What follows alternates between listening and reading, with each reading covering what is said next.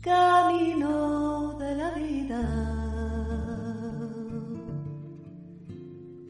Barquita de la mar, que yo no sé ni cómo ni a dónde me lleva. Bienvenidos a Te Cuento a Gotas, un podcast de curiosidades de la vida, del arte, la literatura, noticias de estos tiempos y de otros. ¿Empezamos? La voz de tu mirar, camino de la vida, camino de la vida.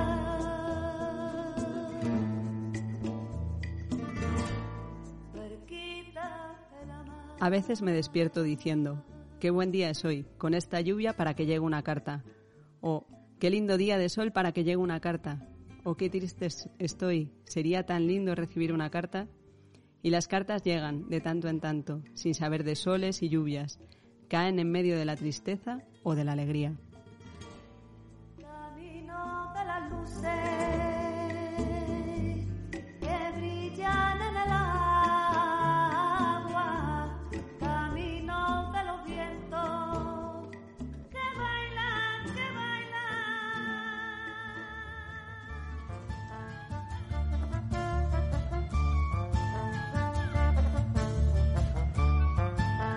Hola chicas, ¿qué tal? ¿Cómo estáis? Muy bien. Bien. Hola Mar, buenos días. Hola. Buenos días, qué gusto. Estamos ya medio digitalizadas, medio humanizadas. Estamos además aquí, aquí en los estudios de grabación de la calle Monteleón con nuestro super técnico de sonido Simone Negrín que le hemos recuperado. ¡Bien! ¡Bravo! Bravo, bravo. ¡Bravo! Amparo Quintana en cuerpo y alma también aquí. ha sacado su... ay, ay, ay. Y, y bueno, y por otro lado tenemos a- al equipo móvil, a Sonia Jiménez Romero, retransmitiendo desde Pastrana. Aquí ando, aquí ando. ya de vacaciones un poco. Qué bien. Pero vamos. Y a Analia Durán, que está retransmitiendo desde Mirasierra. ¿no? Eso es. No, por aquí no ha andado la princesa de Éboli, pero bueno. Por aquí tampoco andaba mucho, ¿eh? estuvo mucho encerrada por aquí. Pero bueno. Sí, sí, por ahí le encerrasteis. Eso es. Bueno, pero seguro que si a Amparo se le aparece, un día la puede llevar por ahí de paseo y que conozca un poco Ostras, Mirasierra, que bien. está muy agradable ahora en verano. A Mirasierra, sí. Sí. Yo he empezado leyendo como, como otras veces del libro de postales, si tuviera que escribirte, de, de Alejandra Correa, una postal que se llama Las ansias y porque de alguna manera, bueno, me gustaría estimular a la gente a que este verano escriban, escriban postales y, y esas Mm, cosas. Qué bonita idea. Mm. Chicas, ¿qué traéis hoy en, en la maleta para compartir con la gente que nos sigue y nos escucha? Amparo. Pues bueno, pues yo traigo curiosamente una especie de carta también, ¿eh? Y no nos habíamos puesto, no nos De habíamos acuerdo. puesto de acuerdo, pero sí es, es como una es como una carta a la vida, una carta a los buenos deseos, ese deseo constante de que las cosas vayan cada vez a mejor, ¿verdad? y, y bueno, pues fundamentalmente voy a hablar de esto, de teatro, de algo que te va a gustar, yo creo, creo que os va a gustar mucho a todas y a Simone también, pero a ti especialmente, y es un príncipe bufón. Ah, qué buena, qué buena mezcla. Sí.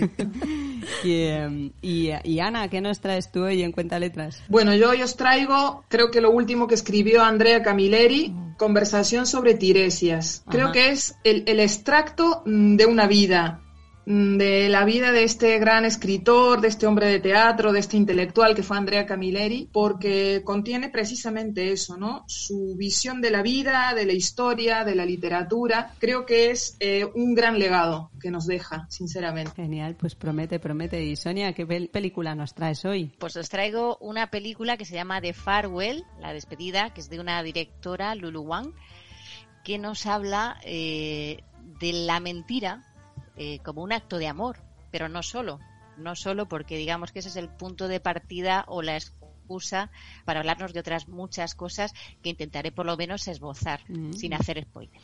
Bueno, bueno, eso lo prometes siempre, pero no lo sueles cumplir. Lo voy a cumplir. Vale. Yo en Mercado de Pulgas entrevisto a Estrella Escriña, que es una narradora, promotora de lectura, amiga, lectora, una mujer de palabra y de palabras, da gusto escucharla. Y nos emocionamos tanto hablando que, que nos salió una entrevista casi de una hora. Entonces, en Mercado de Pulgas, dentro de Te Cuento a Gotas de este programa, hay una parte de la entrevista donde habla un poco de su trayectoria y es que Estrella da para rato. Así que en el otro podcast, en el podcast que yo tengo solo de entrevistas, podéis escuchar la entrevista completa donde termina desarrollando un proyecto precioso que se llama El Cole Cuenta, que es un proyecto en el que enseña a los niños a contar a través de gestos. Es un proyecto de trabajo de la oralidad en la escuela. Os animo a escucharla y nada, vamos a seguir con el programa.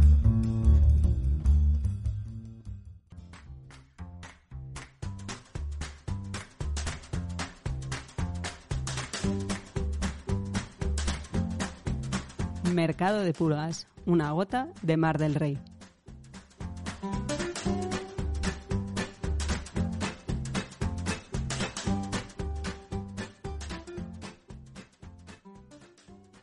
Llevábamos mucho tiempo hablando de que íbamos a hacer esta entrevista. Yo tenía muchas ganas de, hablar con Estrellas, que es narradora oral. Eh, lleva contando, bueno, lleva contando oficialmente desde el año 96, aunque el mundo de la palabra y de las historias ha estado con ella desde, desde que empezó a decir su primera palabra y juntó la siguiente, y entonces seguro que le salió un cuento, ¿no? Y, Estrella es una gran amante de, de, los libros, de las bibliotecas, de la infancia. Eh, yo tengo la suerte de, de, estar colaborando con ella en el Cole Cuenta que es todo, todo un proyecto que luego nos contará.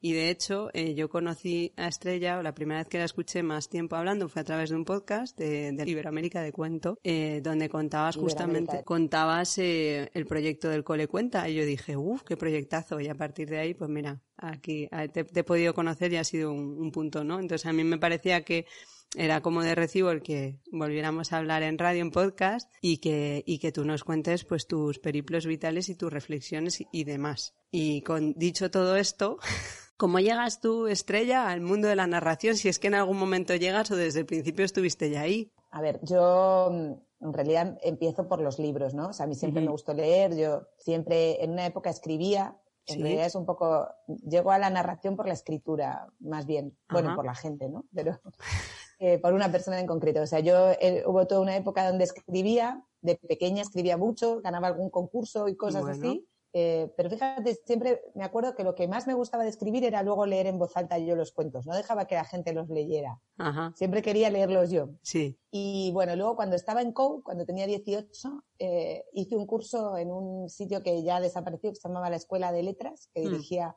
Alejandro Gándara.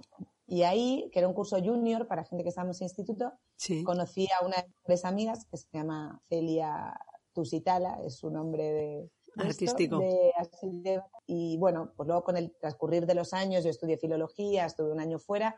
Cuando volví, eh, Celia contaba cuentos y Ajá. estaba dentro del grupo Tusitala. Yo nunca había escuchado contar cuentos, en mi vida no sabía que existía. Sí. Y me gustó tanto, tanto que cuando volví de Inglaterra me, me sumé, hice un curso con Ana García Castellanos, sí. que era la profesora, había sido la maestra de Celia, y enseguida este grupo Tusitala me adoptó, porque lo que fue durante mi curso no se armó un grupo que quisiera seguir contando, ¿no? Que es lo que había pasado en otras, en eso, en otras ediciones del curso. Y entonces empecé un poco a contar, a contar con ellos. Pero vamos, que llegué, pues eso, ya desde ahí. Yo te he podido ver un poco así moverte por biblioteca con, con, con niños ¿no? y con niñas y cómo, cómo enseñas a, a, utilizar ese, ese recurso. No sé si nos quieres contar un poco cuál es tu relación con la biblioteca, cómo trabajas en biblioteca, qué pues es lo que haces por ahí. Empecé a usar bibliotecas eh, cuando tenía 13 o 14 porque yo vivo en Rivas, Vacia, en uh -huh. Madrid, que es un, una población de las afueras de Madrid que, bueno, cuando yo vine a vivir aquí tenía 900 habitantes y ahora Sí. Debe tener, no sé, 70.000, no sé, no sé qué. Por ahí estoy diciendo una barbaridad, pero algo así. Mucha gente. El caso es que, el caso es que eh, aquí venía el bibliobús. Sí. Hubo bibliotecas y ya los bibliobuses dejaron de venir. Claro, entonces yo empecé usando el bibliobús, que es una pequeña biblioteca, como uh -huh. dice su nombre, que va en un autobús y va por sí. los pueblos. En aquel momento, eso que no tenían biblioteca, y, y a partir de ahí luego ya sí que, bueno, empecé a usar más las bibliotecas. A mí las bibliotecas me parecen sitios alucinantes, eso de que uno pueda llegar ahí, que haya de todo, ¿no? Es sí. como un poco como un empacho, ¿no? Porque sí. dices, ah, me lo llevaría todo, me lo leería todo, me lo quedaría todo, sí. ¿no? Trabajar con bibliotecas y parte del trabajo que hago, que es un poco lo que tú hacías referencia, es esto que le llamamos formación de usuarios, uh -huh. que es darles indicaciones a, a los chicos y a las chicas para que sepan que la biblioteca está ahí, que es para ellos y cómo se utiliza, porque esto de que las bibliotecas pues tienen un orden específico es Sí. fantástico, porque uno realmente puede entrar ahí y encontrar lo que quiere, ¿no? Que Mm. si no sería imposible. Era muy gracioso este, este verano porque había un niño eso que salía con, con tres libros así en montón y le decía a su madre, mamá, todos estos me los puedo llevar gratis, ¿no? Es como esta sensación de, de jo, todo, todo, bueno, lo que acabas de decir tú, pero he visto desde, desde los ojos de, de un niño o de, o de una niña, ¿no? En general les, les sorprende cuando de repente tienen conciencia de que todo ese mundo se lo pueden ir llevando a casa, en general Claro. de a seis libros por vez, y si los devuelven se los pueden volver a llevar, pues, Sí, pues suele sorprenderles y, y así, fascinarles, ¿no? Yo Vale. lo que, una cosa que me gusta mucho cuando hago formación de usuarios, insistir, es que no es gratis, es que es público. Claro. Porque, ¿sabes? Si no hay como una idea de, ah, es gratis. Eh, Sí. Bueno, ya, pero lo pagamos entre todos y esto es público. Y más en estos días, con todo lo que está pasando, pues Sí. tenemos que reivindicar lo público, lo que es de todos, que es lo que nos salva. ¿No? eh, totalmente. en estas en estas situaciones. Entonces yo trato siempre de que pue- siempre que puedo meto la meto Sí. la cuñita de que no es que sea gratis, es que es público, Es público. y de que los chavales reflexionen sobre cómo se pagan las cosas públicas. Y Estrella, ¿tú has notado en los últimos años que haya habido, eh, o sea, algún tipo de recorte, que el tipo de fondos que hay en las bibliotecas sea menos rico? Ha sido, digamos que desde la crisis del 2008 Sí, eh, solo fuimos a peor. Mm, Luego ha remontado un poco, ¿no? sí, pero sí, indudablemente ha habido todo un recorte que a veces es presupuestario y a Mm. veces también es por, por trabas burocráticas, ¿no? ya. El tema, por ejemplo, ahora las compras bibliotecarias se hacen todas por licitaciones públicas. Sí, Eso implica que gana el mejor postor, que aunque el libro tiene un precio fijo en este país, pues, ¿sabes? Luego hay que ver eh, qué descuento permiten hacer y quién lo hace y cómo lo sirve y todo eso a veces Mm, impide, o sea, por ejemplo, las bibliotecas terminan comprando a grandes superficies porque los pequeños no pueden comercios no pueden permitirse los tiempos que tiene la administración de pagos, pagar y bueno, Claro. todo esto complica bastante. ya. Y es verdad que, por ejemplo, en la, en la Comunidad de Madrid, en las bibliotecas públicas de la red de la Comunidad de Madrid, hace mucho tiempo que no hay novedades. Ujú, Luego hay otras bibliotecas que son una maravilla. O sea, tú vas a la Biblioteca de las Rozas Sí, y, y están tan novedades que te vuelven loca. Dices, pero madre mía, estos libros yo no los había visto nunca. ya. Eh, ¿Dónde estaban? Mm. Y porque, bueno, pues todo depende un poco cómo se organice la biblioteca. Y bueno, es verdad que, que al ser un municipio que solo, bueno, solo tiene tres bibliotecas, es más sencillo que, que toda la red, ¿no? Digo, administrativamente. Sí, de nutrir. Bueno, por supuesto está hecho con, con- con mucho más cuidado, ¿no? Mm, Claro, es como todo el tema de actividades y todo eso, ¿sabes? Que es verdad que luego se retomó, pero bueno, hubo mucho tiempo que no hubo nada Sí, o que hubo cosas a través de licitaciones públicas que, que eran empresas que no ofrecían calidad. Mm, sí, Entonces eso hace que la gente se vaya y Claro. hacer que la gente vuelva lleva mucho tiempo. claro. O sea, construir un público fiel a la biblioteca que venga siempre Mm, eh, es un trabajo muy arduo que se destruye muy fácilmente, que luego lleva mucho tiempo volver a recuperar. Como te estoy viendo por pantalla, en vez de, en vez de tenerte delante en carne y hueso, surge preguntarte sobre eh, las iniciativas. Hay mucha gente que está haciendo grabaciones de, cuentos, grabaciones de, bueno, yo misma estoy haciendo eh, audios, pero de vídeo. Entonces ah, eh, surge un poco el debate de si es lo mismo, si, si no es lo mismo, qué aporta el, el tú a tú, ¿no? Y yo te diría primero que, qué crees tú que aporta el, el poder contar en persona a gente que tienes delante y que puedes eh, ver, sentir y interrelacionarte con ellos, ¿no? Yo creo que es que la narración oral sucede en el momento. En el debate que, que teníamos en AEDA, que es la Sí. Asociación Profesional de Narradores, que tuvimos un debate sobre este tema por, por email, Sí, eh, eh, Mario Caballero decía que contar en vídeo no es narración oral, ¿no? Bueno, yo no sé si sería tan categórica, pero a mí me parece que si algo define la narración oral es que sucede en el momento sí, con un público que tienes enfrente al que tú estás mirando y, y- y que es parte también de la historia. O sea, claro. eh, tú cuando estás contando cuentas con la gente, Mm, eh, no le cuentas a la gente, no hay una cuarta pared, tú estás contando una historia desde ti mismo, mm, desde ti misma a, a esa a ese público que tienes delante. Em, yo creo que se están haciendo muchas cosas que todo el mundo está investigando, porque claro, es una situación nueva, inédita.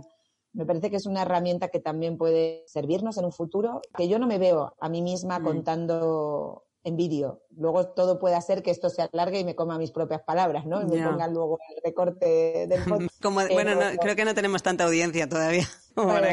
saldrás en el telediario. claro, yo no me veo porque a mí me parece que, que mi fuerte está en la relación con la gente, mm. que es lo que a mí me gusta de contar. Estar ahí con la gente, con los chavales, con los niños, mm. todas las cosas que suceden. Mm. Y que me parece que además eso es lo que yo mejor hago. que compañeros que cuentan muy bien, hay muchísimos, y que lo hacen en vídeo fenomenal. Y, bueno, y ahí está viendo cosas eh, interesantes. ¿no? En Mano, que es la Asociación de Narradores de Madrid, hace poco contigo también organizamos los cuentos por teléfono mm. y a mí eso sí que me pareció una cosa interesante donde yo me sentía cómoda y que además gana en un sentido porque de repente el cuento es solo para ti, claro. tú a tú. Todo tiene un poder muy fuerte. Sí, eso, eso es como muy íntimo, ¿no? Eh, frente a lo, a la masa que puede llegar a través de las redes, que bueno, que también es una experiencia. O sea, es decir, el otro día me comentaba una narradora que, que veía que en un vivo la estaban viendo 700 personas. Y decía, a mí no me han visto 700 personas contando eh, en persona, o sea, cara a cara en la vida, ¿no? Eh, entonces, bueno, eso, eso tiene que ser una experiencia, pero el, el, contar por teléfono además tiene esta intimidad y luego tienes una cosa que comentaban o comentábamos cuando recopilábamos el tema de los silencios, ¿no? Que tú estás contando, hay un silencio y tú no sabes muy bien si ese silencio es porque te están escuchando, porque han dejado el teléfono abandonado y ya está, ¿no? Hasta el final, que escuchas reacciones o aplausos o sonrisas o, ellos mismos te describen cómo están, ¿no? Entonces, a mí me parece que es como muy, es muy radiofónico, es muy antiguo y es muy bonito, es muy, es muy íntimo, porque al final narrar eh, también es eso. Sí, pero bueno, es difícil en este mundo hecho de masas y de números eh, venderle a la gente, porque yo he tratado con las bibliotecas que se han cancelado sesiones de de venderles esta opción. O sea, ya que no podemos hacer la, sesión en la biblioteca, mm. poner mi número de teléfono y que la gente me llame, hacemos un rato más, yo qué sé, lo, compensamos de alguna manera. Pero bueno, la gente le encantaría llegar a miles, ¿no? claro. Esto es así. Ahora estamos en lo masivo y en los números, ¿no? En las cosas que luego se puedan decir. 40 personas tuvieron el privilegio de que les contaran claro, eh, personalmente. una experiencia realmente única de la mm. que se acuerden después, ¿no? Sí, sí, sí, sí, total. Vamos, yo te preguntaba esto de, de, los vídeos como reflexión porque sí que surgía como, o a mí me llegaba como el miedo a, a ver si esto va a ser como una sustitución, ¿no? De, de lo que es la, la, la actividad yo creo que, que, nunca lo va a poder sustituir porque, mm. porque no es para nada lo mismo. No, y porque, ¿sabes? Yo creo que, que, las bibliotecas necesitan, siguen siendo las bibliotecas espacios físicos. Sí. nos contratan porque quieren que la gente vaya y está demostradísimo que cuando hay actividades las bibliotecas se llenan y eso provoca ya un pues eso, un, un, circular de gente que ya va, va, a ir otro día que no hay mm. actividad, porque a lo mejor se llevó ese día libros y va a devolverlos, mm. de sacar nuevos. Mm. Otra cosa, pues son los derechos de imagen, que la gente se apropie de los vídeos que subas para su propio beneficio, que los vídeos se descarguen. Esto ya como madre de dos niños que soy, que uno tiene 10 y otro tiene 6, eh, mi sensación es que son contenidos que deben de consumir niños muy pequeños, porque los niños de estas edades ya saben ellos lo que quieren consumir en la pantalla y hmm. en general lo que hacemos los padres es tratar de separarlos de la pantalla. Entonces, está bien, no es lo mismo que vea un contador de cuentos que que vea un youtuber, pero, pero yo prefiero que no vea nada y mm. juegue algo. Claro, sí, que esté, que esté en el mundo real y no en el. Claro, exactamente. en el, Entonces, bueno. En el digital.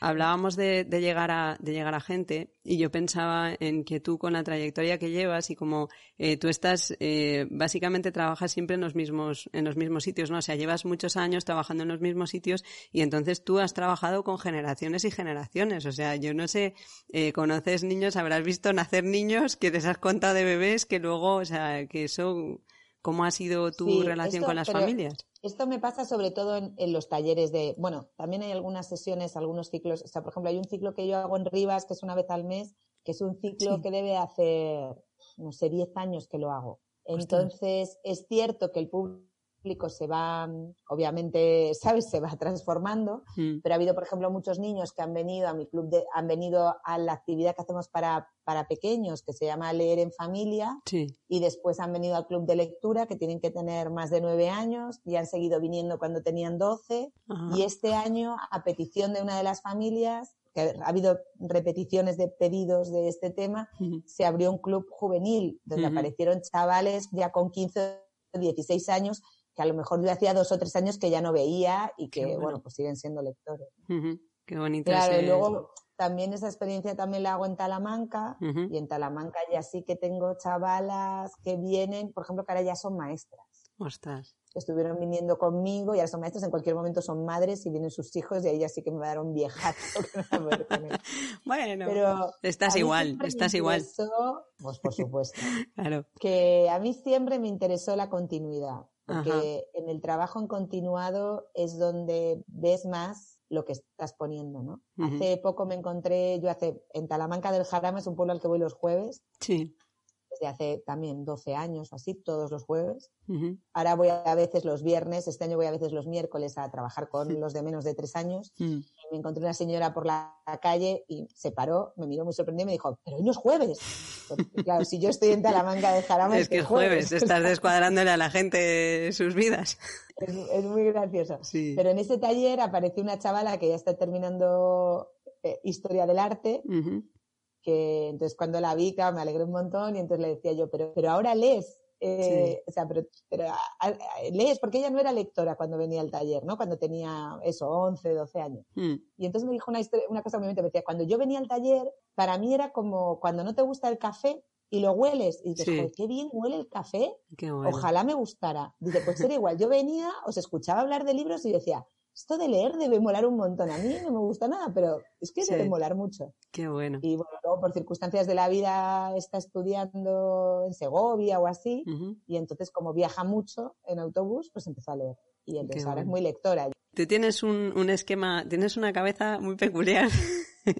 Eh, porque sí, a mí me, me gusta mucho tu manera de trabajar porque eres muy ordenada, eh, pero al mismo tiempo eres muy creativa y, eh, siempre tienes un marco, pero es como, yo creo que es, más que un marco sería como una especie de goma, ¿no? Que es como, tiene, tiene contiene lo que puede contener, pero ahí caben muchas cosas, entonces hay mucho, mucho dinamismo. Y dentro de esa estructura que, que tú tienes de cómo, cómo hay que hacer las cosas, la evaluación de lo que, de tu trabajo siempre está muy presente. Entonces, claro, vas ahí acumulando y como llevas tanto tiempo, de repente aparecen, yo, yo como el Facebook decide cosas en mi vida y me, me enseñaba cosas de ti de hace, no sé, eh, eh, una evaluación, me apareció una evaluación que había hecho una, o algo que te había escrito eh, una, una niña, ¿no? Una adolescente que había estado en un club de, en un club de lectura tuyo y que ya escribía de mayor y te ponía, y es- eso era muy bonito también. Cuéntanos, cuéntanos eso, anda. Eso, eso fue una experiencia, es que eso pasa, o sea, a ver, la gente, los chicos y las chicas que vienen a mis clubes de lectura son lectores, porque o sea, un, un niño, una niña de 10, 11 años que decide apuntarse a un club de lectura, en Sí. general, es que algo le interesa, por lo menos tiene una familia que va a la biblioteca y se entera de que eso existe, pero lo que, sobre todo lo que les da el club es ver que hay otra gente que son como ellos. O sea, esta niña específicamente, que además luego ha montado su propio club de lectura en su instituto, que Qué seguimos bueno. más o menos en contacto, Sí. eh, y que además tiene una, un blog que se llama Atrapadora de Historias. Qué Eh, chulo. Sí, sí, sí, tiene su propio blog y sigue publicando ahí eh, eh, los libros que lee. Pues para esta chica, de repente venir al club fue como, hay otra gente como yo, que le gusta lo mismo que a mí. Mm. No lo puedo creer. Mm. O sea, esto no me había pasado nunca. En mi centro educativo a nadie le gusta leer, yo nunca había podido hablar con nadie de libros. Claro. Y entonces esto es un poco lo que yo intento. Yo siempre, justamente en esto que tú dices, yo tengo siempre un- una estructura muy marcada en los talleres, eh, como una rutina, Sí. porque me parece que los chavales, aun cuando tienen 12, tener una rutina es algo que les va muy bien. Saben Sí, a- a específicamente to- a qué- todos. qué- a todos, saben muy bien qué esperar. Mm. Y eso, eso siempre nos relaja. Yo ya sé a lo que vengo, ya sé lo que va Mm. a pasar. Pero luego siempre tiene que haber todo un, un espacio para recibir lo que sucede. Y lo que yo nunca tengo es, o sea, esto por ahí suena un poco mal, pero yo no preparo los clubes de lectura. Ujú. O sea, yo tengo mi esquema, yo les propongo a los chicos un libro para leer, Sí. yo me leo el libro, Claro. pero yo no llevo ninguna idea de lo que voy a hacer, Bueno. ni de cómo voy a encarar este libro,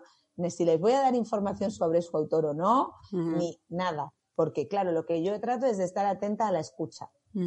Si yo me lo he preparado, entonces yo quiero hablar de lo mío, no de los tuyos. Y ellos siempre, cuando tú entras en el debate real, hmm. pues surge eh, esto, ¿no? Que, que, surgen cosas que tú no esperabas. Claro. Entonces ahí también lo que yo trato es que estos chavales, estas chicas que, que por ahí nunca son escuchadas, que hmm. no tienen como la aprobación del grupo, aquí la tengan. Entonces yo trato siempre de valorar todo lo que dicen, hmm. porque siempre es interesante además. no, es, una pose. Eh, y, y, que, y que los demás escuchen para desde ahí ir construyendo un discurso en torno al texto que sea que hemos leído. Ajá. Bueno, Estrella, pues muchísimas gracias por, por todo este rato, por tus palabras, por tu visión, por tu mirada. Muchas gracias, Estrella, un placer. Muchas gracias a ti, Mar. Hasta luego. Hasta luego.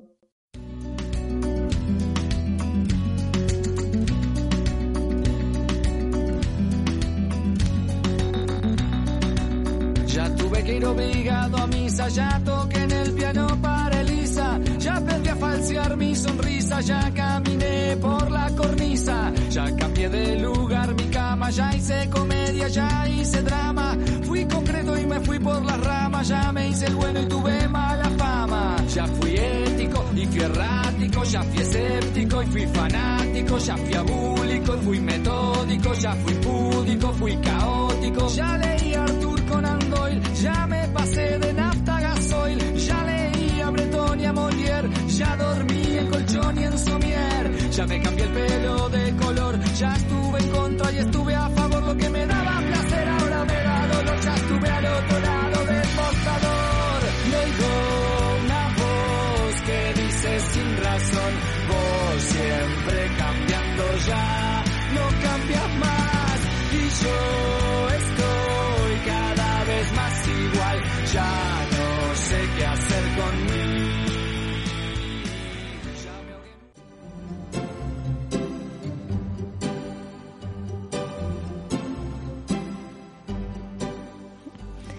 paralelo, una gota de Amparo Quintana.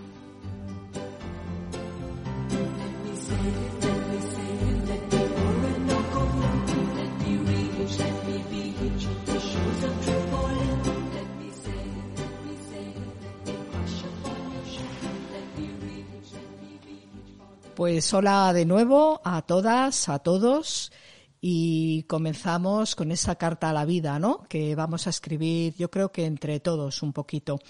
Eh, fíjate, Mar, eh, poco a poco van abriendo los teatros, van abriendo los cines y algunas personas pues nos ponemos muy contentas, ¿no? Por, por esto.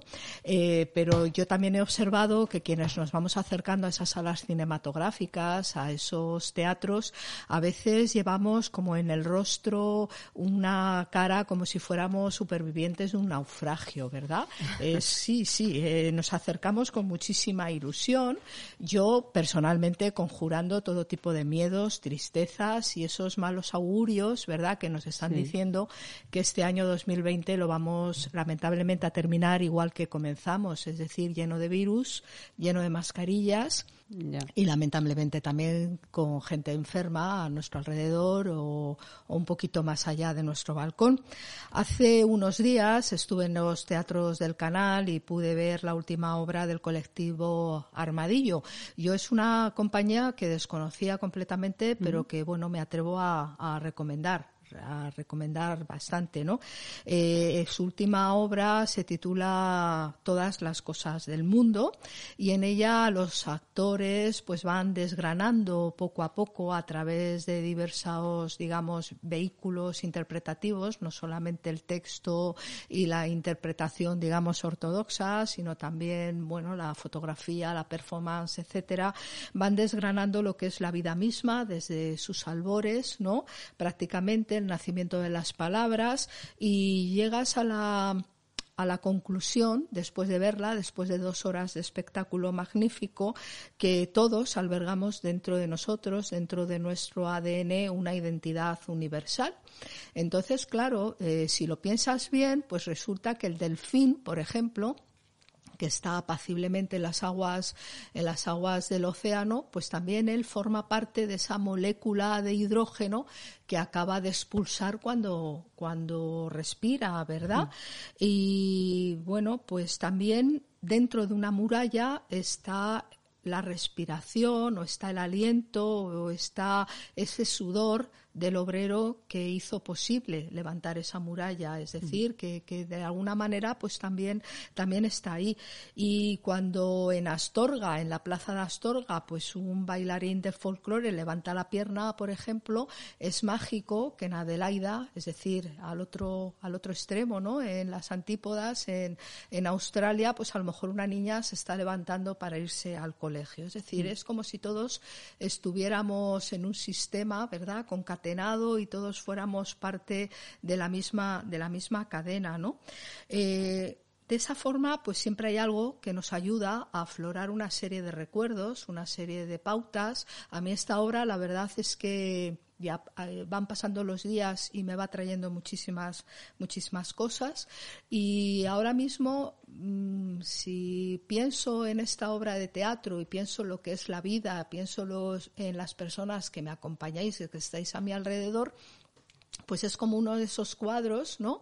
Donde de repente aparece un pentimento, es decir, que a lo mejor cuando menos te lo esperas, en lo que aparentemente es un jarrón con flores, pues aparece una bandurria, porque alguien la pintó ahí antes y aprovechó el lienzo, ¿no? O la sonrisa de un niño, donde a lo mejor ahora pues tendría que haber una luna, ¿no? Entonces, ahora mismo, y me vais a permitir, con los últimos acontecimientos que han pasado, pues me siento un poco también la viga quemada de la Catedral de Nantes, ¿no?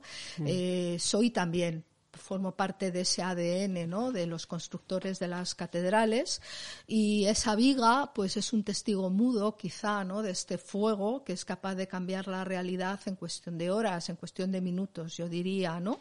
Creo que el mundo, y eso todavía no nos hemos acostumbrado a asumirlo, pero el mundo puede cambiar radicalmente y ponerse patas arriba eh, de un día para otro, ¿no?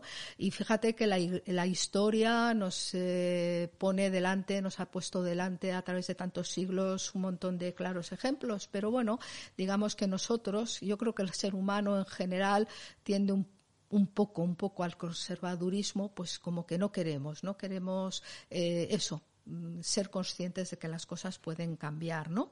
Cuando en su día nosotros bajamos de los árboles y aprendimos a caminar erguidos, no me preguntes, Mar, como aprendimos. y aprendimos también a manipular las piedras, a manipular los metales, a crear sistemas de creencias, algunos todavía están vigentes, a idear utopías, algunas ya no son utopías, son realidades, e incluso a fabricar naves que nos han llevado a la Luna quizá no fuimos en ese momento, cuando bajamos de los árboles, no fuimos conscientes de que cuanto íbamos perdiendo, ¿no? En favor de nuestras conquistas y nuestra evolución, realmente no se destruía del todo, porque la energía y la materia, dicen los físicos, se transforma. Por tanto, en el aquí y ahora, aunque seamos incapaces de concebir toda la acumulación de conocimientos y de adelantos que hemos ido, como género humano, hemos ido acumulando, ¿verdad? Sin embargo, tenemos que ser conscientes de que en cada célula de nuestro vello, en cada célula de, de, de, nuestras mucosas, ahí está todo, ¿no? Ahí está todo, todo acumulado. Yo creo que llevamos dentro de nosotros, en nuestros zapatos también, ese caldo primigenio de Oparin, ¿no? Eh, y también el niño que a lo mejor ahora mismo están haciendo, vete tú a saber dónde, mientras estamos hablando y mientras estamos, estamos haciendo este programa, pues también de alguna manera queda tocado, ¿no? Por ese, por ese, por esa acumulación de, de historia y esa acumulación de alguna manera también de conocimientos. Hace poco he leído una entrevista que le han hecho a un tataranieto de la emperatriz Sisi, que como todo el mundo sabe es amiga mía. Sí. Y entonces, bueno, pues sí, este sí. tataranieto se llama Leopoldo Altenburg y es un actor que entre otras cosas colabora con una red internacional de payasos que fijaros, fijaros, creo que esto a Mar y a Simone y al resto os va a resultar, os va a resultar muy familiar. Durante los meses más duros de la pandemia se ha dedicado a llevar la esperanza y la sonrisa a todas aquellas personas que le pedían un poco, un poco de claridad, ¿no? En toda, en toda esta pandemia por el COVID-19. Parece, según dice, que a él le gusta ir de anónimo y que solamente en una ocasión ha utilizado su parentesco y fue pues porque no podía encontrar unas entradas para ir a un musical que hicieron sobre su, en fin, sobre su tatarabuela y entonces, bueno, pues tuvo que decir que él era uno de los Habsburgo a ver si encontraba dos, dos tickets para poder ir a ver ese musical en Viena antes de que, antes de que se terminaba, ¿no? Es, insisto, a él le gusta ir un poco de, de, anónimo, ¿no? Mm. Pero curiosamente ahora parece que no le dejan ni a sol ni a sombra porque una productora quiere hacer una serie para, de los Habsburgo, ¿no? Desde Sisi hasta la actualidad y necesitan documentarse, ¿no? Con los pocos Habsburgos que todavía quedan vivos. Yo a Sisi pues le enseño esta entrevista y lejos de espantarla parece que le agrada muchísimo porque dice que en la fantasmal corte vienesa, pues a él le encanta que solamente quede ya un príncipe y que además sea el bufón de la corte. O sea, tiene todos los papeles bajo, bajo su control, ¿no?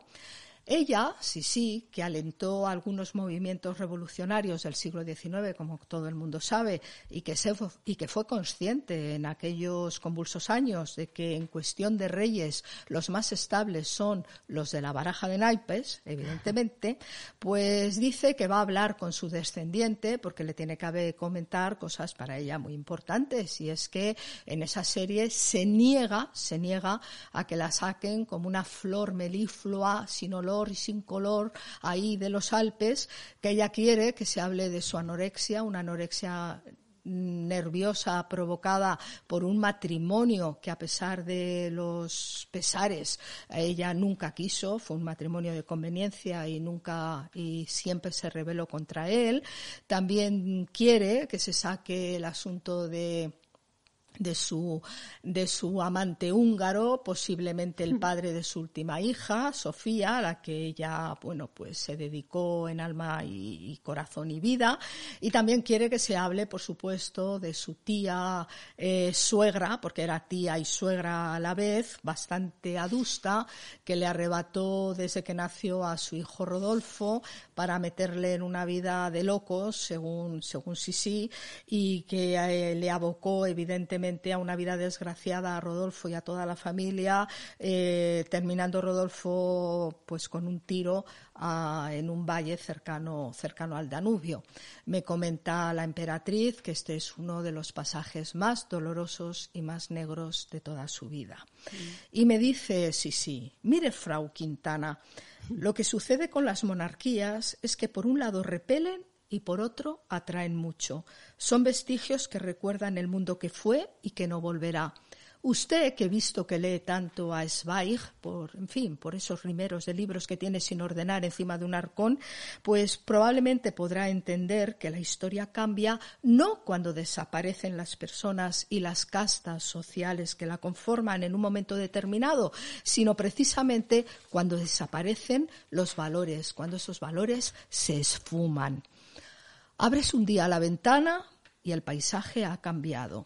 Mire usted, Frau Quintana, cuando Luigi Lucchini atentó contra mi vida, no era a mí a quien mataba. De hecho, yo no estaba en sus planes. Como usted sabe, quiso la desgracia de que algunos periódicos en Ginebra pues dieran la noticia de que yo estaba pasando unos días allí y a falta del noble tras el que este italiano iba para cazarlo, pues me tuvo a mí mucho más a mano. Necesitaba una persona que simbolizara un sistema para él caduco y opresor.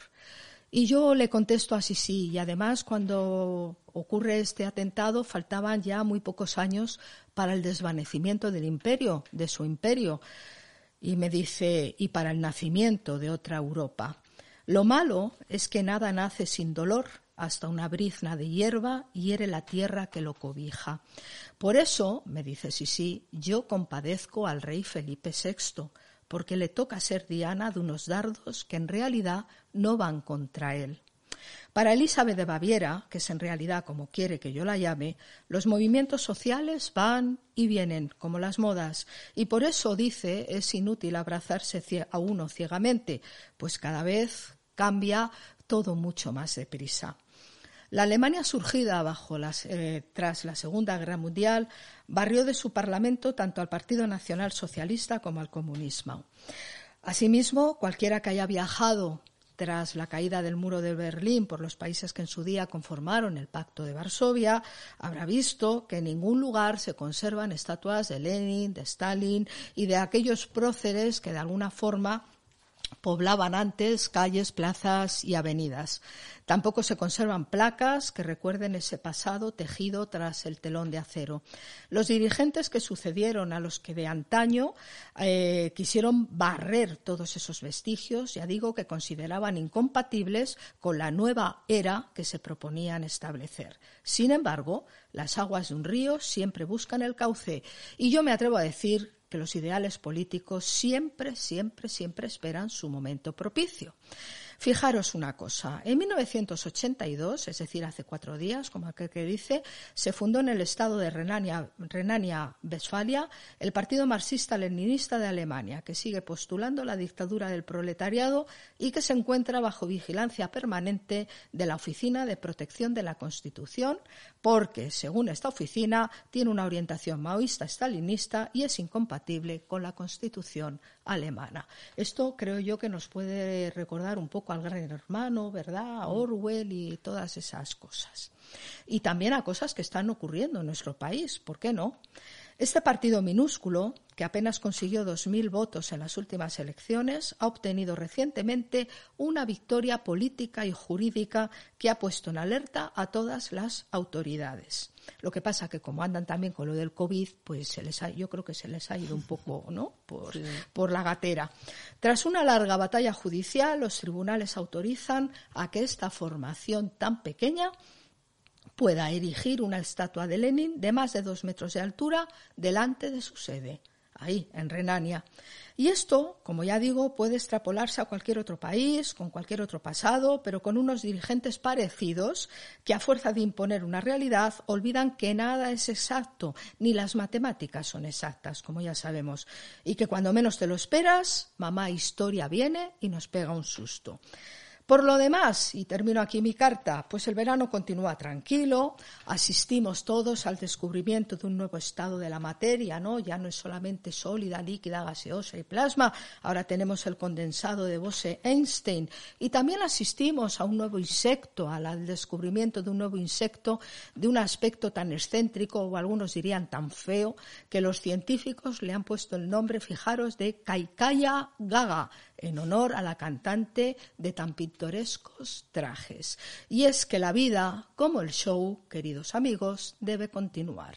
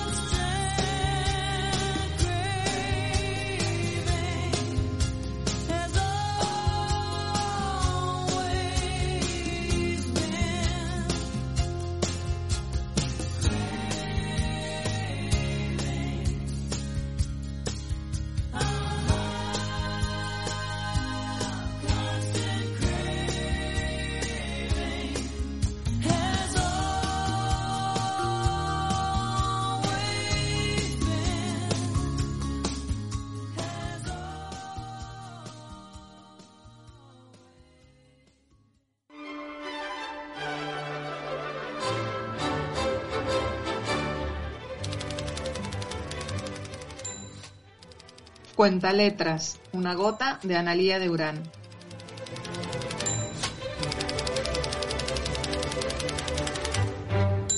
Hola chicos, ¿cómo estáis?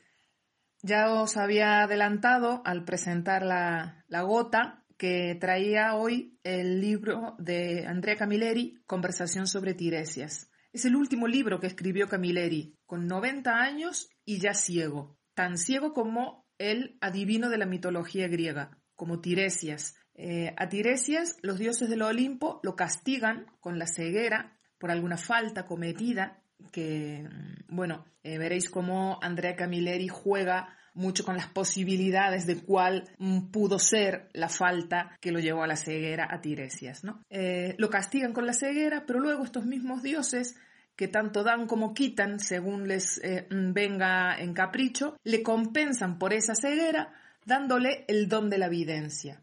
O sea, le quitan una vista y le dan otra.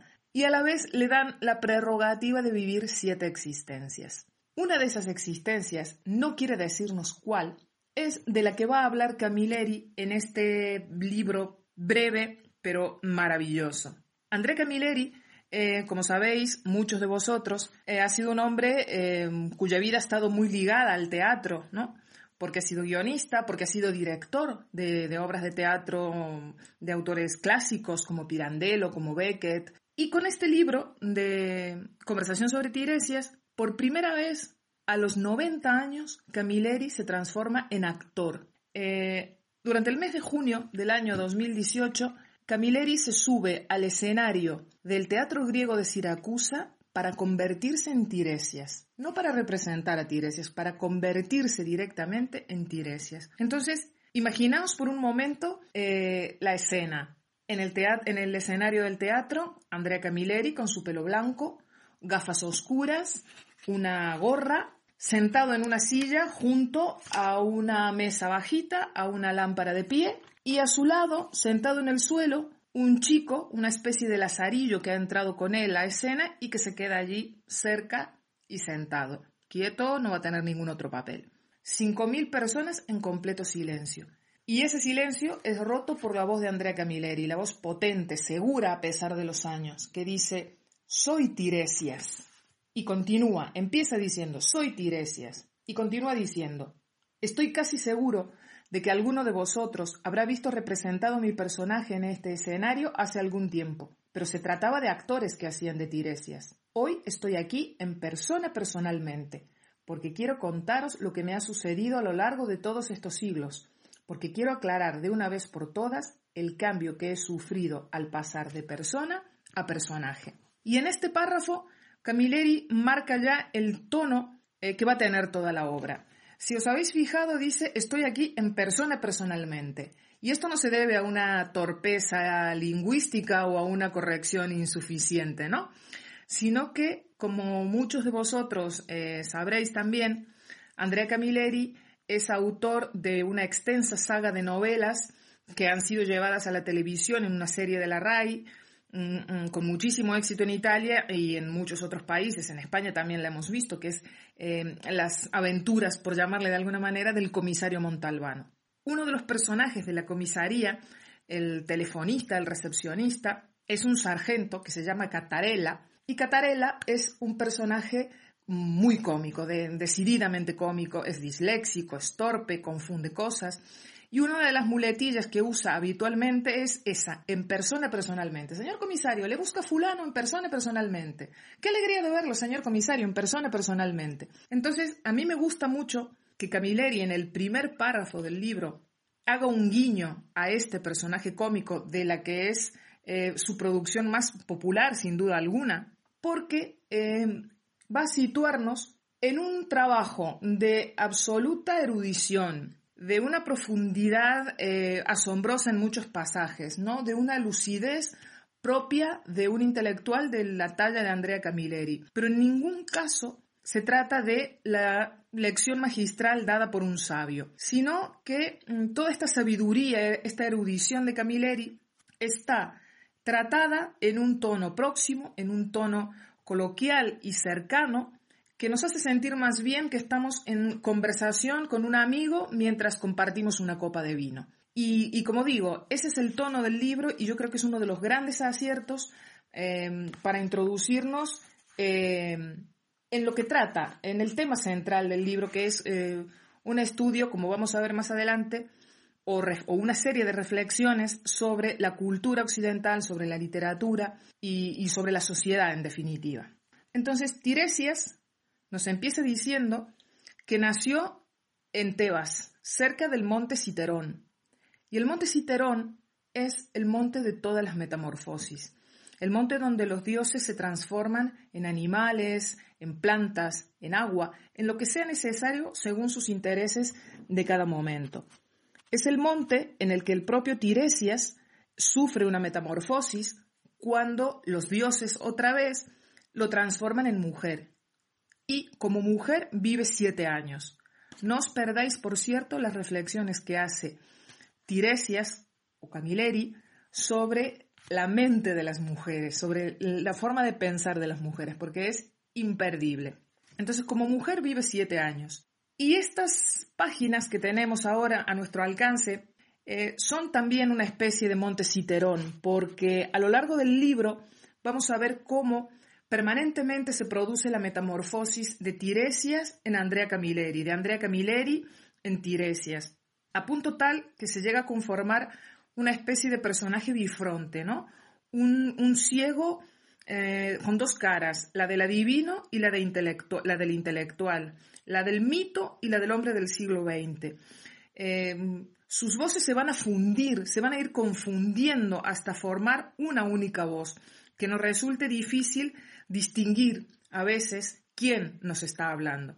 Entonces, este personaje con dos caras, este adivino intelectual, es quien va a tratar de aclarar este cambio que ha sufrido al pasar de persona a personaje. Y en una de las páginas yo creo más lúcidas y más divertidas de todo el libro, eh, se nos cuenta que Tiresias, eh, cuando tuvo mm, que ir ante el rey Edipo, se resistió todo lo que pudo, ¿no? Dice Tiresias que trató de evitarlo por todos los medios, se resistió cuando lo fueron a buscar los soldados, fue muy reticente a la hora de mm, revelarle al rey que aquel hombre al que había matado era en realidad su padre Layo y que aquella mujer con la que había yacido en realidad era su madre Yocasta. Y confiesa que eh, su resistencia no era por temor al rey, ni era por intrigas políticas, ni era por intereses económicos como el propio rey llegó a pensar. Dice que lo hizo por nosotros. Y yo creo que aquí merece la pena que escuchemos directamente a, Tiresias por boca de Camilleri. Lo hice por vosotros, solo por vosotros, pues sabía, adivinaba, que un día iba a nacer un tal llamado Sigmund Freud, y él sí, con lo del complejo de Edipo, iba a arruinar vuestra existencia. Os iba a explicar que todas vuestras turbaciones nacen del hecho que de pequeños habéis deseado a vuestra madre y habéis tramado contra vuestro padre. Pero no lo conseguí. De hecho, la versión que conocéis es la que os ha contado magníficamente Sófocles, y con la que los psicoanalistas freudianos siguen presentando facturas que quitan el hipo. Fue en ese instante cuando dejé de ser persona para convertirme en personaje a merced de la fantasía, de la invención y de la manipulación de los poetas, de los escritores, de los directores de cine y de los cantantes. A partir de aquí van a empezar a desfilar por estas páginas todos esos poetas, escritores, directores de cine y cantantes. Vamos a encontrar a Homero, a Séneca, a Dante, a Milton, a Apollinaire, a Virginia Woolf, a Cesare Pavese, a Ezra Pound, a Primo Levi, a Pasolini, a Woody Allen. Y se va a producir un camino o un recorrido en doble dirección, porque este ciego bifronte Tiresias Camilleri va a hacer un recorrido por todas esas interpretaciones, invenciones y manipulaciones que se han hecho de la figura del, del, adivino a lo largo de más de 20 siglos de cultura occidental, pero también va a hacer a su vez una valoración muy propia, muy inteligente, muy aguda y muy sarcástica del pensamiento y de la cultura a lo largo, como digo, de más de 20 siglos. Y durante todo este recorrido, la voz de los dos ciegos se va a fundir cada vez más, hasta hacerse una, una voz única. En algún momento nos dice, desde que no veo, veo mejor. y ya no sabemos quién nos lo dice, porque si bien el discurso lo viene elaborando Tiresias, a continuación es indudablemente Camilleri quien agrega, para, como para glosar esta, esta afirmación, que cuando él era niño, en su Sicilia natal, los muchachos tenían por costumbre dejar ciegos a los jilgueros porque entendían que así cantaban mejor. Os pongo un ejemplo en el, que queda claro cómo mm, son los dos ciegos los que se funden para contarnos la historia. El ciego Mito, el ciego Tiresias, eh, reconoce que una de las cosas, o nos confiesa que una de las cosas que más alegría le dan, es que su nombre esté vinculado al surrealismo. Porque Apollinaire escribió una novela que se titulaba, perdón, una novela, no, una comedia que se titulaba Las tetas de Tiresias, drama surrealista, en la que cuenta la historia de una mujer que se llama Teresa, que está casada con un hombre que quiere tener todos los hijos del mundo, mientras ella no quiere ser madre. Entonces, esta em, falta de instinto maternal por su parte va a producirle una metamorfosis física que la convierte en hombre. O sea, Teresa sufre eh, la metamorfosis inversa a la que ha sufrido Tiresias. Y, y, el otro ciego, el ciego del siglo XXI, Andrea Camilleri ya, nos cuenta que él llevó esa comedia de Apollinaire al teatro después del mayo del 68.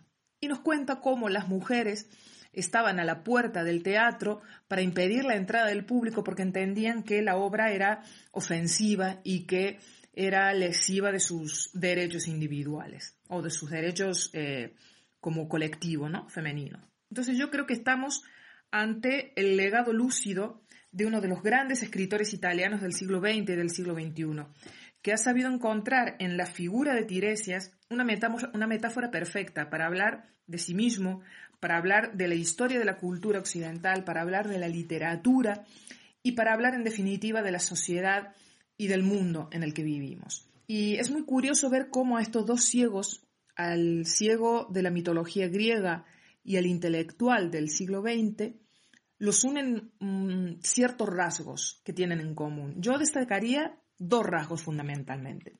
El primero, la temporalidad, porque mm, vamos a ver cómo nos dice uno de los dos o los dos a la vez, heme aquí, ciego, adivino y capaz de vivir un tiempo prácticamente ilimitado. Eh, si pensamos, eh, vamos a ver que Tiresias, el adivino, el mediador entre dioses y hombres, este hombre venerable y sospechoso a la vez en razón de su videncia, ha estado presente como, como arquetipo de todas estas cosas Em, a lo largo de más de 20 siglos de cultura occidental. Camilleri, por su parte, también vidente a su manera, eh, como son videntes los intelectuales que atisban en el futuro del hombre y de la sociedad, también está por encima, creo yo, de las contingencias temporales, ¿no? Y también él ha resultado y resulta venerable y sospechoso a la vez, siempre que su discurso mm, suene incómodo para los intereses de, los poderes que, rigen en el, mundo, en el mundo actual. Ambos tienen una vocación de eternidad muy clara. Y, y, lo dice Camilleri en una de sus páginas finales. Dice, cuando Zeus, o quien hace de él, decidió negarme de nuevo el sentido de la vista, esta vez al cumplir yo 90 años, tuve urgente necesidad de intentar comprender en qué consiste la eternidad. Solo puedo intuirla viniendo aquí. Recordad que él está en el teatro griego de Siracusa. Solo entre estas piedras eternas, entre las piedras de este teatro eterno. Y el otro rasgo que tienen en común Tiresias y Camilleri, creo que es el dolor que les causa a uno y a otro descubrir que el futuro que adivinan a los hombres casi nunca es un futuro feliz, y el dolor que les produce constatar que a fuerza de ver ese futuro tan claro y tan cerca, esa eh, falta de mm, felicidad posible se les va calando en los huesos, los va contagiando, los va em, poseyendo de alguna manera. Y, yo creo que son mm, extraordinarias las palabras con las que Camilleri expresa esto. Aquí veréis una vez más cómo la voz de los dos se funde para hacer una reflexión muy rica y, muy profunda. Dice Tiresias que Eliot le dedicó un poema que se llama La Tierra Baldía, en la que lo hace hablar en primera persona. Y dice que, dice que en ese poema, voy de aquí para allá en un mundo, como no, desolado, sórdido, en el que mis capacidades adivinatorias se han reducido casi por completo, y hasta una vulgar cartomántica es mejor que yo.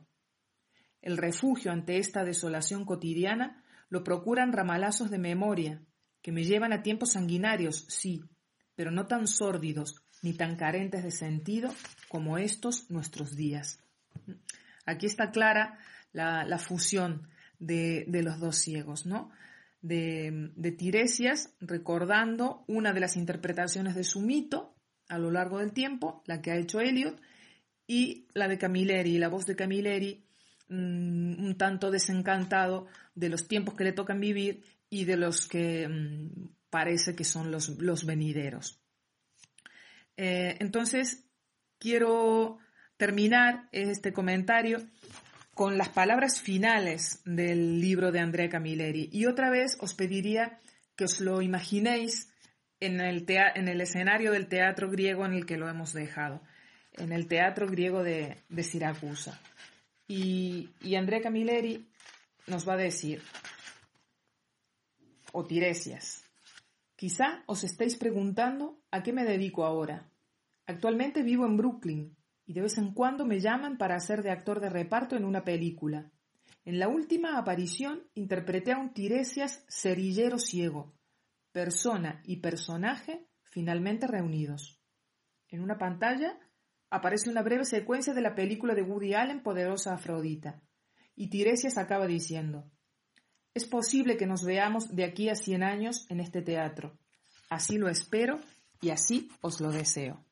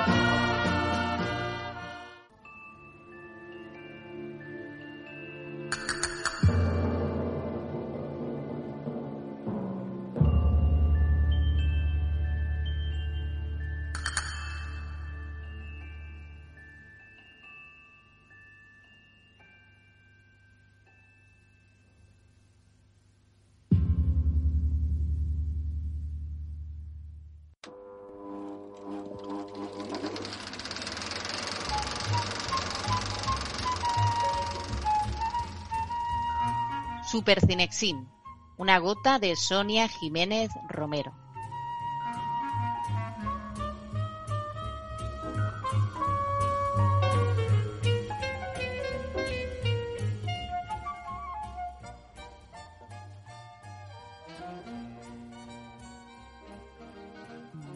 Pues como decía un poco al principio, hoy voy a hablaros de de una película eh, de Farwell, una película bastante reciente del año 2019. Últimamente hablo de películas muy nuevas, no os podéis quejar. Sí, sí, súper actuales. actuales, del año 2019, de una directora. Eh, bueno, está escrita y dirigida por Lulu Wang, que es cineasta, una cineasta de origen chino, nacida en Pekín, jovencita del año 80, nacionalizada estadounidense, que ha dirigido, escrito y producido varios cortometrajes, documentales, vídeos musicales y dos películas. Póstumos, que es del año 2014, y esta de la que vengo a hablar, de Farwell, que es del año pasado. ¿no? Sin duda, a mi juicio, una de las ausencias más llamativas de los pasados Oscar, ¿no? Que ha participado además en festivales como el de Sundance, en el Festival de Valladolid, en los premios GOT y que cuenta además con un merecido Globo de Oro a la mejor interpretación femenina, la actriz y rapera Aguafina, que, eh, bueno, eh, mm, es bastante conocida, eh, o se ha hecho en los últimos años bastante conocida en, películas que tienen que ver bueno pues con, su faceta cómica. También el, tipo de, música que hace es también bastante divertida no ya ha salido en Malditos Vecinos 2 en Ocean 6 que es la, la última película, eh, bueno, la versión femenina de Ocean's Eleven, en Jumanji, eh, ha participado en Saturday Night Live y eh, en este caso es la protagonista de, la película de, que, de la que quiero hablar. Y, además, pues muy merecido, ¿no? Ese, ese premio que le han dado es el primero que se le da a una, a una mujer asiática, así que tiene su importancia también, ¿no? Eh, por, los caminos que abre. Es una película que está inspirada en las experiencias personales de la propia directora. Como se dice al principio, está basada en una mentira real que a mí me mm. encanta este, este principio, que ya nos abre a muchas cosas, ¿no? Incluso, yo qué sé, podríamos hablar de, de la historia de la, de la, literatura o del arte en general, ¿no? Que siempre estamos intentando contar mentiras que parezcan verdad, ¿no? Mentiras reales. Pero bueno, esto ya cosa mía. Eh, por cierto, a la directora le costó bastante encontrar financiación para la película, porque eh, los productores chinos la consideraban demasiado americana y los americanos no estaban dispuestos a producir una película con un elenco 100% chino. Finalmente ha conseguido llevarla a cabo y el resultado ha sido excelente. Ha recaudado más de 17 millones de dólares en la taquilla estadounidense, solamente allí, y hay que tener en cuenta que se hizo con tres, o sea, que hizo con poquito y, y ya les ha rentado bastante algo que no se ve todos los días y que además eh, la película ha recibido muy, muy buenas críticas. En cualquier caso, el problema de la financiación es un problema derivado de la doble nacionalidad de la directora, característica que comparte con la actriz y que ambas tienen en común con la protagonista de nuestra historia, Billy. Billy, y aquí ya me voy a ir a la película, al argumento, es una muchacha de origen chino que vive en Nueva York desde que sus padres emigrasen a la ciudad de las oportunidades cuando era muy pequeña. Sin embargo, está a punto de cumplir los 30 y se siente un tanto perdida, sin haber conseguido alcanzar sus metas, ni sentimentales ni profesionales, esperando la aprobación de una beca de estudios que nunca llega. Este personaje, que ha crecido con una visión, digamos, occidentalizada de la vida, es un claro alter ego de la directora está criada en, que fue criada en, Miami y que tuvo que vivir las mismas circunstancias eh, que atraviesa Billy, las de tener que regresar a su país de origen para despedirse de su querida abuela, diagnosticada de cáncer terminal y, que debería acabar eh, con su vida, ¿no? Que tiene, le quedan poquitos meses, ¿no? Eh, pero no es un reencuentro típico del, familiar, de, bueno, no, no, es la típica reunión la que vamos la que vamos a ver, porque, eh, bueno, mm, ella recorre esa distancia para mm, ver a ese ser querido en los últimos momentos de su vida, mm, porque en, China es, una, hay una tradición bastante arraigada que eh, eh, bueno, el, resto de parientes ha decidido ocultarle la gravedad del estado de salud a, la propia afectada, ¿no? a la anciana.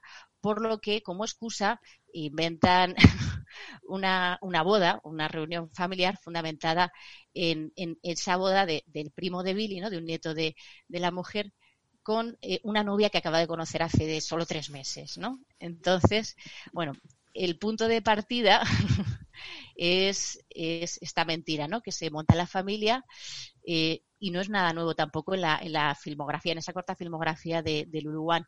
La, la, realizadora, con solo dos trabajos en su haber hasta el momento, parece haber encontrado un tema recurrente que explora en sendas películas, ¿no? Que es, como digo, la mentira.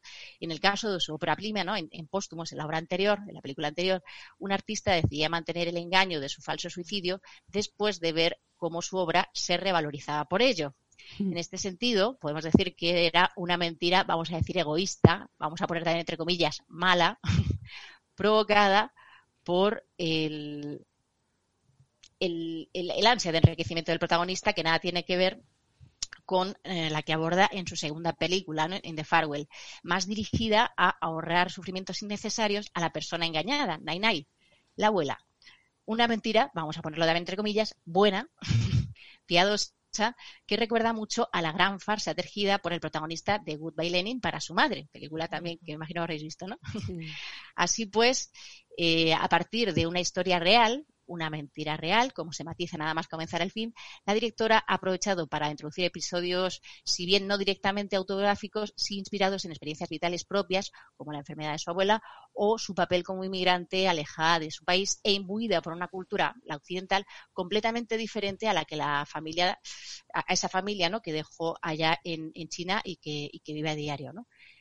Entonces, en cuanto a la forma, eh, es una película que no hace muchos alardes, ¿no? A través de planos fijos, no demasiados alargados en el tiempo y con una dirección muy ágil, dinámica, menos basada en los movimientos de la cámara que en el montaje y en el gusto por el encuadre, sin apenas primeros planos, Juan articula su historia con convicción y con extraña apariencia de levedad, porque a pesar de la gravedad del asunto que trata, la película no cae en el melodrama, principalmente gracias al humor elemento disruptivo, alienador, en el sentido de que nos saca de la identificación emocional en ciertos momentos y nos acerca a la realidad misma, ¿no? La vida es tragicomedia, es decir, que le da verosimilitud a la historia. Además, desde el punto de vista del contenido, el sentido del humor es un ingrediente fundamental porque resulta que es el nexo de unión que hay entre Nainai y Billy, ¿no? Entre la abuela y la nieta características que ambas compartes, ¿no? Y que refuerzan su conexión y su complicidad. Al fin y al cabo, esa complicidad entre abuela y nieta es, es el hilo conductor de, de, la historia. Entonces, la química que se establece entre, entre las dos actrices es maravillosa y le aporta a la película uno de los elementos más hermosos, ¿no?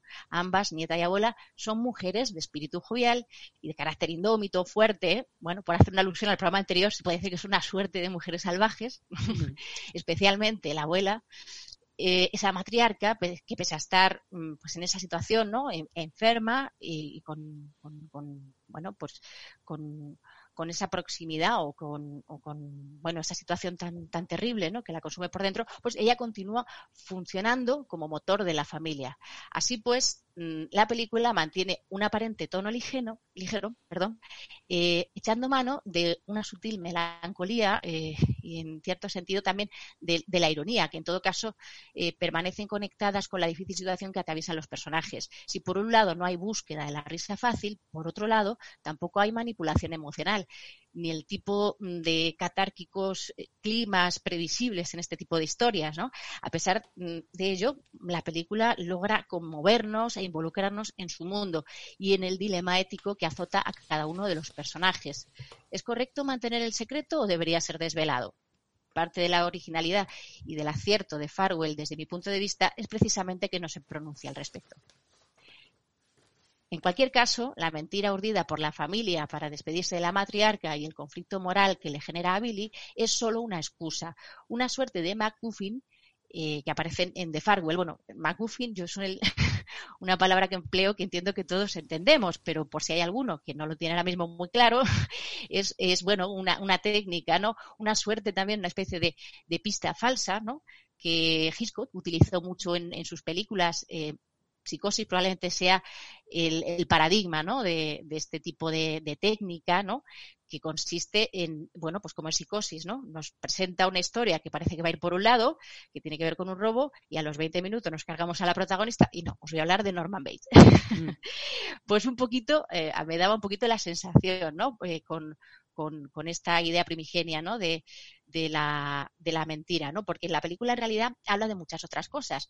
Habla de cómo nuestras vidas y nuestras relaciones se sostienen gracias a las mentiras que nos contamos tanto a nosotros mismos como a los otros, muchas veces por miedo, pero también de la importancia de la tradición, de la familia y sobre todo a la, hora de, conformar nuestra identidad y de las y también eh, un tema muy importante en esta película es el tema de la diferencia generacional ¿no? de, que ocurre ¿no? entre las distintas generaciones de esa propia familia la mentalidad mucho más abierta y rebelde de Billy choca con la de sus parientes más adultos, padres y tíos, ahondando en las diferencias culturales entre Oriente y Occidente, porque como le explica el hermano de su padre en un momento de la película, a diferencia de Estados Unidos, en China una persona es mucho más que un individuo con derechos para decidir sobre su propia vida, ya que forma parte de una familia, de una comunidad y, en definitiva, como decía Amparo hace un momento, de un todo, que va más allá del individualismo o del capitalismo occidental. Pero sobre todo habla y esto es muy importante, ¿no? esto está muy patente en toda la película, de la sensación de desarraigo, probablemente el tema principal, esa emoción que invade al emigrante cuando regresa a su país años después, que le hace sentirse fuera de lugar, como si ya no perteneciera a ninguna parte, porque ese lugar de origen que recordamos, que añoramos, simplemente ha dejado de existir. Las calles, los edificios, las personas que conocimos han cambiado igual que nosotros y toca despedirse, como anticipa el título de Farwell. Pero Mm, no solamente del, lugar, sino más bien de lo que fuimos y del concepto, si me permitís, de arraigo en sí. Porque en un mundo globalizado, líquido, que diría Bauman, nada es fijo y nada permanece. Quizá hoy la cuestión no sea ser o no ser, sino ser y no ser a la vez, y fluir, vivir sin miedo a la vida y si hace falta, sacarnos a gritos los miedos.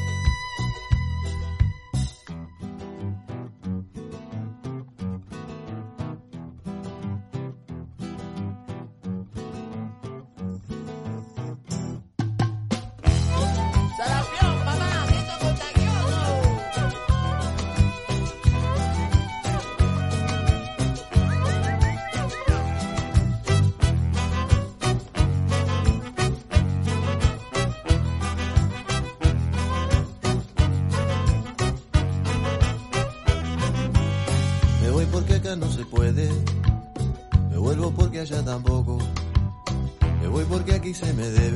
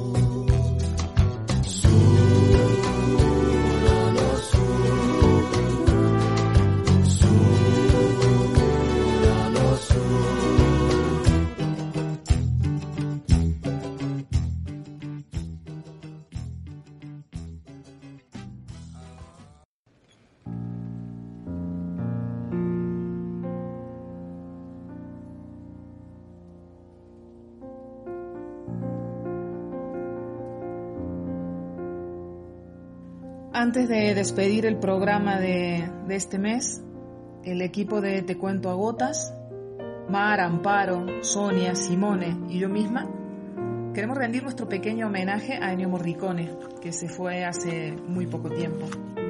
Y queremos rendirle un homenaje por varias razones, porque nos encanta Italia, y porque adoramos la música y porque adoramos el cine, y porque Ennio Morricone es Italia, es música, y es cine.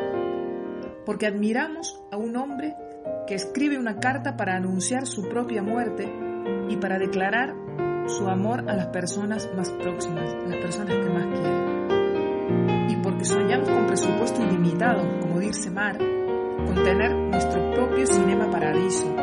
Y que en ese cinema paradiso nuestro, cada gota de las que hacemos en este programa llegue a ser como esos besos cortados de las películas y reunidos en un único beso infinito.